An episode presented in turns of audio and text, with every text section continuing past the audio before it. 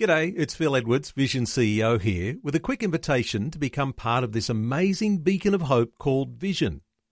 Together we can put our love into action to help people of all kinds build or rebuild their lives on the truth of God. Please consider the part you can play during our upcoming Visionathon appeal, remembering that it's your support that makes Vision possible, including this podcast. This podcast is made available by Vision Christian Media, thanks to the generosity of our supporters. Your donation today means great podcasts like this remain available to help people look to God daily.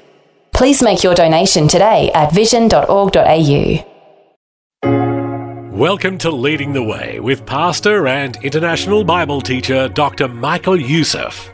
King David lived a life like few others. He experienced seasons of joy and success, but life also brought with it seasons of tragedy. Today, Dr. Youssef takes you to a time in David's life where God humbled him, and in the process, offers practical words to guide you into experiencing a victorious, spirit filled life through obedience. Right now, though, here's Dr. Michael Youssef with a message from his challenging series, Living Generously.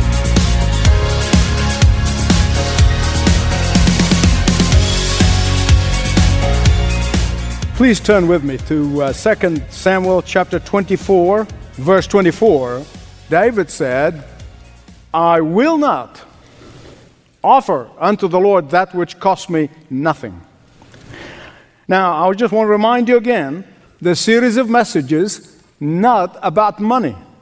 The heart and the core of the series of messages is not about money. The questions that we're going to see throughout the series is how much do I love God? And if I love God, how do I show my love for God? How is my love for God manifesting itself? By giving Him the leftover and the unwanted, or by giving Him the first fruit and the best? Now, if you have 2 Samuel already open in front of you, I want you to follow with me because I'm going to give you a whole lot of history in succinct few sentences.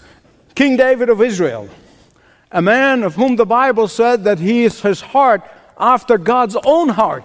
Something was never said of anybody else.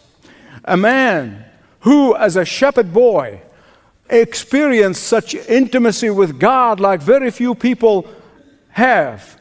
David, as a young man, clothed with the power of God and the strength of God, he goes on and slayed the giant who terrorized the people of God day after day after day. David, the man who wrote these wonderful, magnificent, comforting, and encouraging psalms, that David, the royal King David, messed up royally. I think most people, even non church people, know how David messed up royally with Bathsheba in adultery and killing her husband Uriah. But that's not the only time that he messed up royally. And every time he messes up, he goes back in tears and cries to the Lord in brokenness and asks the Lord for forgiveness. This time, the way David messed up is that he got up one day, his heart was full of pride. A little shepherd boy, look how far he came. He was the runt of the family. Now he is on the throne of Israel. Look how far he came. And he began to view with pride his success. He began to view with pride his strength. Uh, began to view with pride his prosperity and how far he came and where he came from. Uh, he began to view with pride how far from a shepherd boy to now being a powerful man. And he said, Let's number the people. He said, What's wrong with numbering? I mean, corporations have numbers, and even some churches number, everybody numbers. I mean, numbers are neutral. Ah, listen carefully. The Bible makes it very clear that in numbering of the people this time, David was not doing it for the honor of God or in obedience to God, but he was doing it out of prideful heart. He was doing it out of wanting bragging rights. And God's judgment upon David's pride and disobedience was so severe that he began to cry to the Lord again recognizing his sin and what caused that sin caused the disaster upon the very people that he was taking pride in that he cried to god verse 10 of 2 samuel 24 david's heart smote him after numbering the people. I love that old english word. Hear me right please Every sensitive believer who is listening to me here or around the world knows what I'm talking about. They know exactly how being smitten in our hearts as a result of sin it feels like. I certainly do. But the most important things when your heart smites you is to immediately repent and turn to the Lord. It's no use rationalizing it or covering it up. And that's exactly what David did. Same verse, verse 10. David said to the Lord, I have sinned greatly. Beloved, who of us who have not experienced that?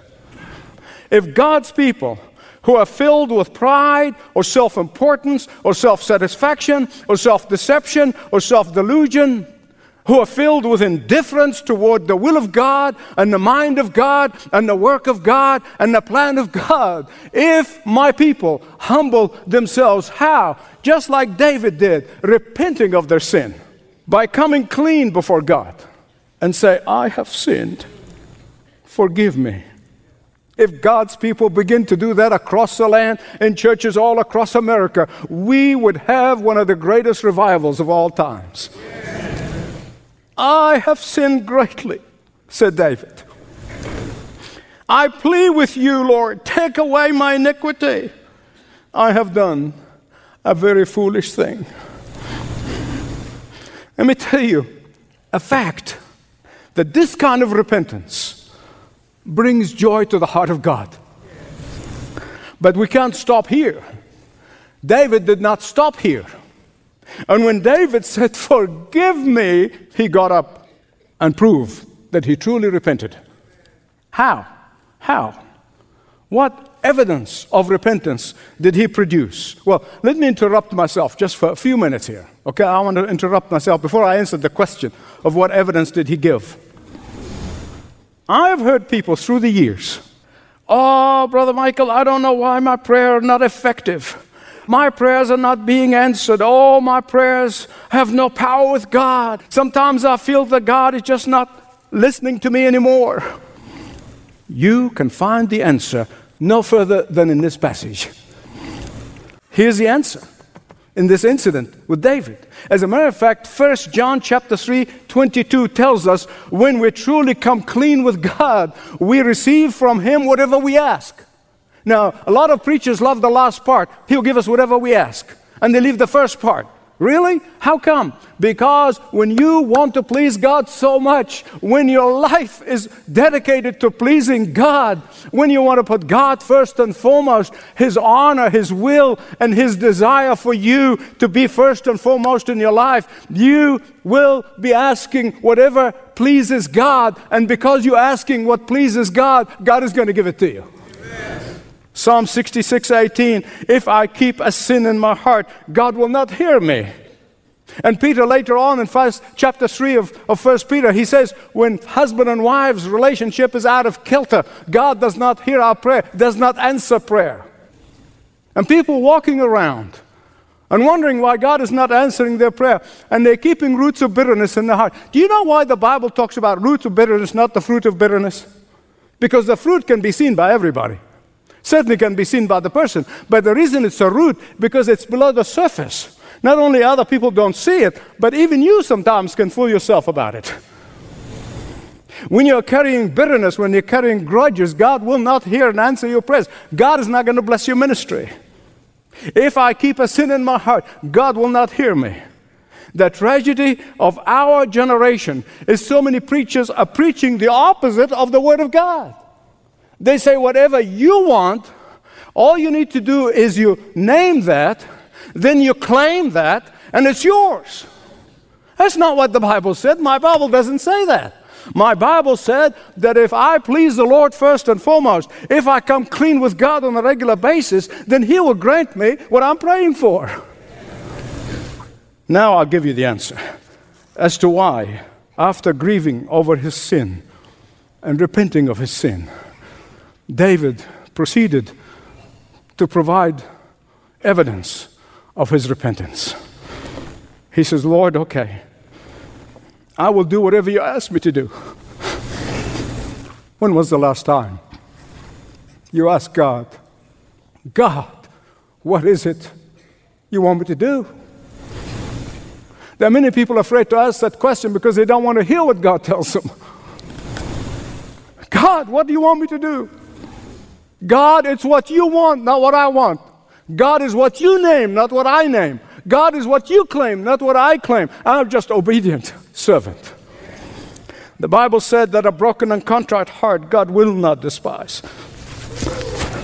So God responds to David's repentance and genuine seeking to do the will of God and obey God and honor God. He sent him a messenger by the name of Gad. Verse 18, 2 Samuel 24. Gad comes to him and he said, Go up and build an altar to the Lord. That's what God is asking for. Why is that so important? From David's point of view, he's proving the evidence or the fruit of his repentance to God. Ah, but from God's point of view, this is important. From God's point of view, he wanted David to know that he forgave him and restored him. He restored David to peace with God. He restoring him his joy of his salvation.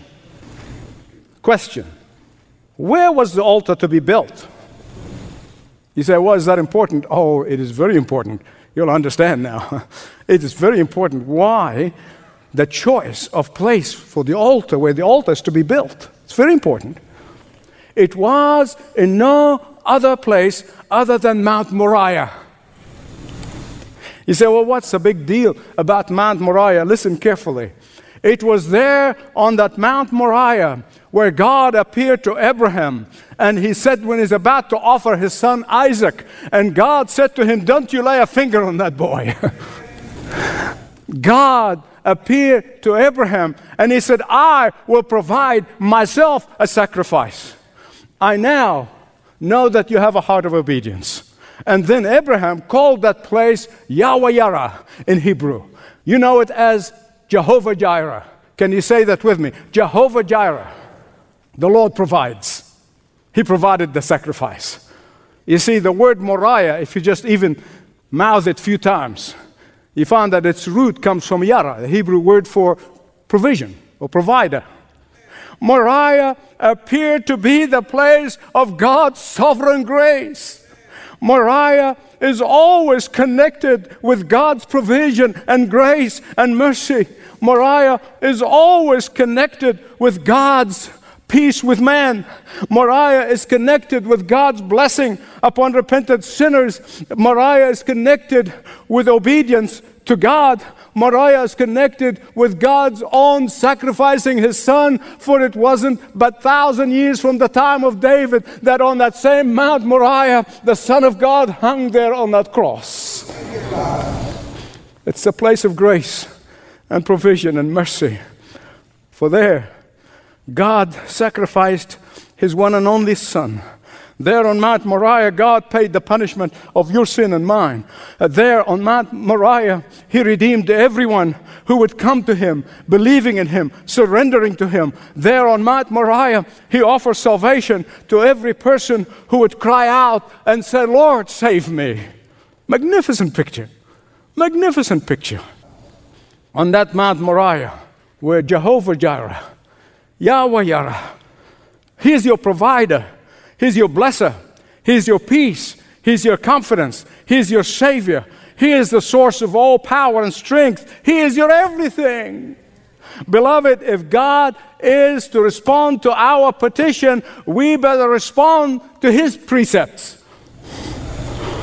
Someone may say, and I know that because it was said to me one time a few years ago well, Michael, I'm not really faithful with my time and my giving to the Lord, my resources. Uh, I'm really, you know, but I'll keep on being blessed. God has not stopped blessing me. Ooh, you better stop. Stop, stop, stop if you're thinking that way. Because if you are misinterpreting God's patience, if you're misinterpreting God's perseverance, if you're misinterpreting God's graciousness, for take it and think that you got away with it, think again, please. Like some preacher said years ago, payday is someday. Payday is someday. And just because God is patient and He's waiting and persevering doesn't mean you got away with it. Grace was the experience of both Abraham and David, and is your experience. Grace is what you and I experience from Mount Moriah, or called Mount Calvary, on that cross. God called Abraham to Mount Moriah not only so that Abraham would give proof of his faith and obedience, but that my God might give Abraham a proof of his working grace, Amen. which was fully revealed nearly 2,000 years after Abraham, later on the cross, where God did not spare his only begotten Son, but delivered him up for us. In David going to Mount Moriah, God was not just revealing his work of grace in clearly forgiving him, in wiping the slate clean, in restoring him. But he is saying to every repentant sinner that I'll do the same for you. I do the same for me. He does the same for everyone. Every repentant sinner received forgiveness at his hand. But he also restored David to a place of honor and blessing. But you know, even if we stop here, you miss out a whole lot of great stuff. So you can't stop here. You got to keep going. There's more to come. There's more to come. David comes to Mount Moriah with the attitude of gratitude and thanksgiving to God for forgiving him. He was so filled with thanksgiving and praise for the mercy of God and the grace of God manifested to him in forgiving of his sin and in that same spirit of gratitude and thanksgiving, every believer in Jesus Christ gives and offers sacrifices to God in whichever time, talent and treasure, but live that life of generosity, not because it is the law, not because you can buy God or can buy your salvation. You can't in a million years, but out of gratitude and thanksgiving and saying, Thank you for saving me. And so he comes up to build an altar. But there was a little problem. And not quite little, actually. It was a big problem. That spot now is owned by an unbeliever, by a pagan, Gentile. Verse 21 Araunah, He owns that threshing floor on which David is to build an altar to the Lord. And uh, Araunah sees the great king of Israel with his entourage man, descending up to that hill. And David says, I, I want this land. I, I, want to build an altar to the Lord. And the man says, Your Majesty, Your Majesty, it's all yours. Take it, take it. It's all free. Not only that, I'm going to throw in the oxen. I'm going to throw in the wood. I'm going to throw in everything that you need for the sacrifice to your God. Isn't that wonderful? Kindness of an unbeliever, generosity of an unbeliever. Beloved, listen to me, please when God works out his purposes, he always works both ends of the line. But here's where you see David's heart of love for God. You see his gratitude. He's absolutely filled with thanksgiving. He was filled with praise to God for his forgiveness. He is absolutely delighted for God that He forgave his sins. And you see that heart. I told you this series is not about money, it's about your love for God, how much you love God. David is not about to offer his thanksgiving to the Lord on the cheap. A lot of people like to worship God on the cheap. A gracious heart will not serve the Lord in words only, but in action. Beloved, generosity is not a list of rules that come from on high. Don't ever make that mistake. It's not a list of rules that come from on high. Generosity is not just a financial principle. Generosity is your response to the love of God, is your thanksgiving for His love. When our hearts are aligned with the Father's heart, you will respond in love and generosity. See, money is only an indication. It's just an indication of the level of your love and gratitude to the Father. That's all it is. And so David responds to this non believer in this magnificent verse, which is my verse, and I hope it's become your verse. 2 Samuel 24 24, I will not sacrifice to the Lord my God burnt offerings that cost me nothing. What is David saying? Do you know what he's saying? Nothing is too good for God. Nothing. For he gave me everything. And therefore, I withhold nothing from him. In the last message, we saw a poor widow who said, in effect, Nothing is too good for my God. And then she gave him everything she had. These words of David, listen, they really strike a blow at the phony way in which so many professing Christians in our generation practice their Christianity. No wonder David could say in Psalm 30, verses 6 and 7, When I felt secure, I said, I will never be shaken. Oh Lord, when you favored me, you made my mountain stand firm. Now, I don't know about you. I know a lot about me, more than I want to know. I don't know what pride is filling your heart. Is it the pride of success, the pride of achievement, the pride of accomplishment? Pride of accumulation? Is it pride of your net worth? You only can answer that. Nobody can answer it for you. Is it a pride of knowledge? Take your pick. Whatever causes you pride that is raking havoc in your life and stopping the blessing of God from flowing into your life, today you can absolutely, absolutely wipe the slate clean. Amen? Whatever that is holding you back from giving generously to the Lord all of yourself, repent of it. Repent of it today. God can literally push a real restart button. Then prove the evidence of your repentance by saying, Lord, what would you have me do, regardless of the cost? A challenge to eradicate pride in your life. You're listening to Leading the Way with Dr. Michael Youssef. You often hear me say this, and you're going to hear me until I die that Jesus is not the best way to God the Father. Jesus is not a great way to God the Father. Jesus is the only way to God the Father. We spent a lot of years working and, and just postponing being active Christians. We weren't really going to church. I was always you know, wanting and left needing more. I have trouble sleeping, and now I know why that is because I would turn on TBN just to listen to, you know, listen to that and fall asleep listening to whoever was on. Well, I was sleeping, and something said, you know, wake up, wake up. And I heard this distinct voice, this calming, very loving, and woke Dave up. And I said, We have to check out this guy from Leading the Way. So next morning we got up and we started Googling and looking into Leading the Way and found out about Dr. Oh, yeah. Youssef. And that was the start of it. I'd never made it through the Bible or never read the Bible. And so I really didn't know what I was missing out on. And uh, he helped us get it and he motivated us to take it up a notch. Mm-hmm. You know, like we need more. We need to do better. Gosh, once once once we seen Dr. Youssef on TV, it's like, boy, this guy's the real deal.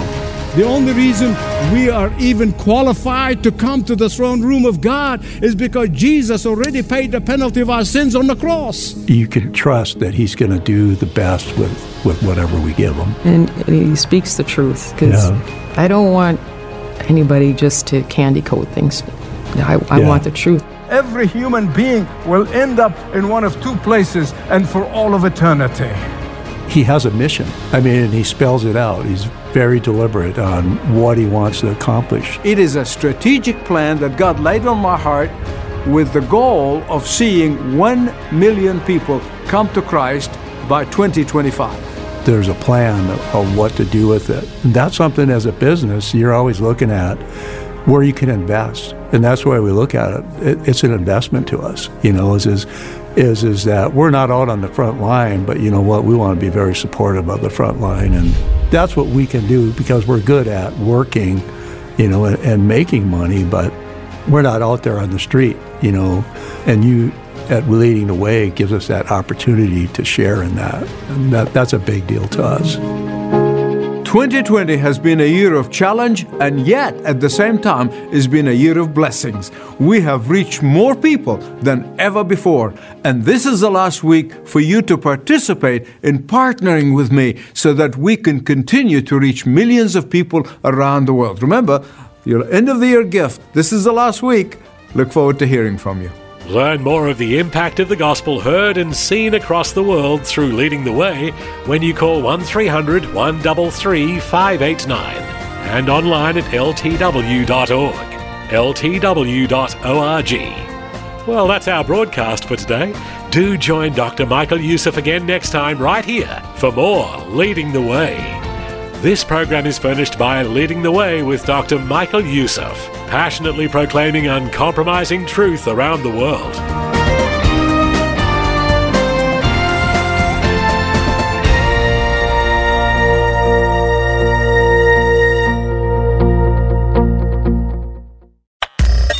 Thanks for taking time to listen to this audio on demand from Vision Christian Media. To find out more about us, go to vision.org.au.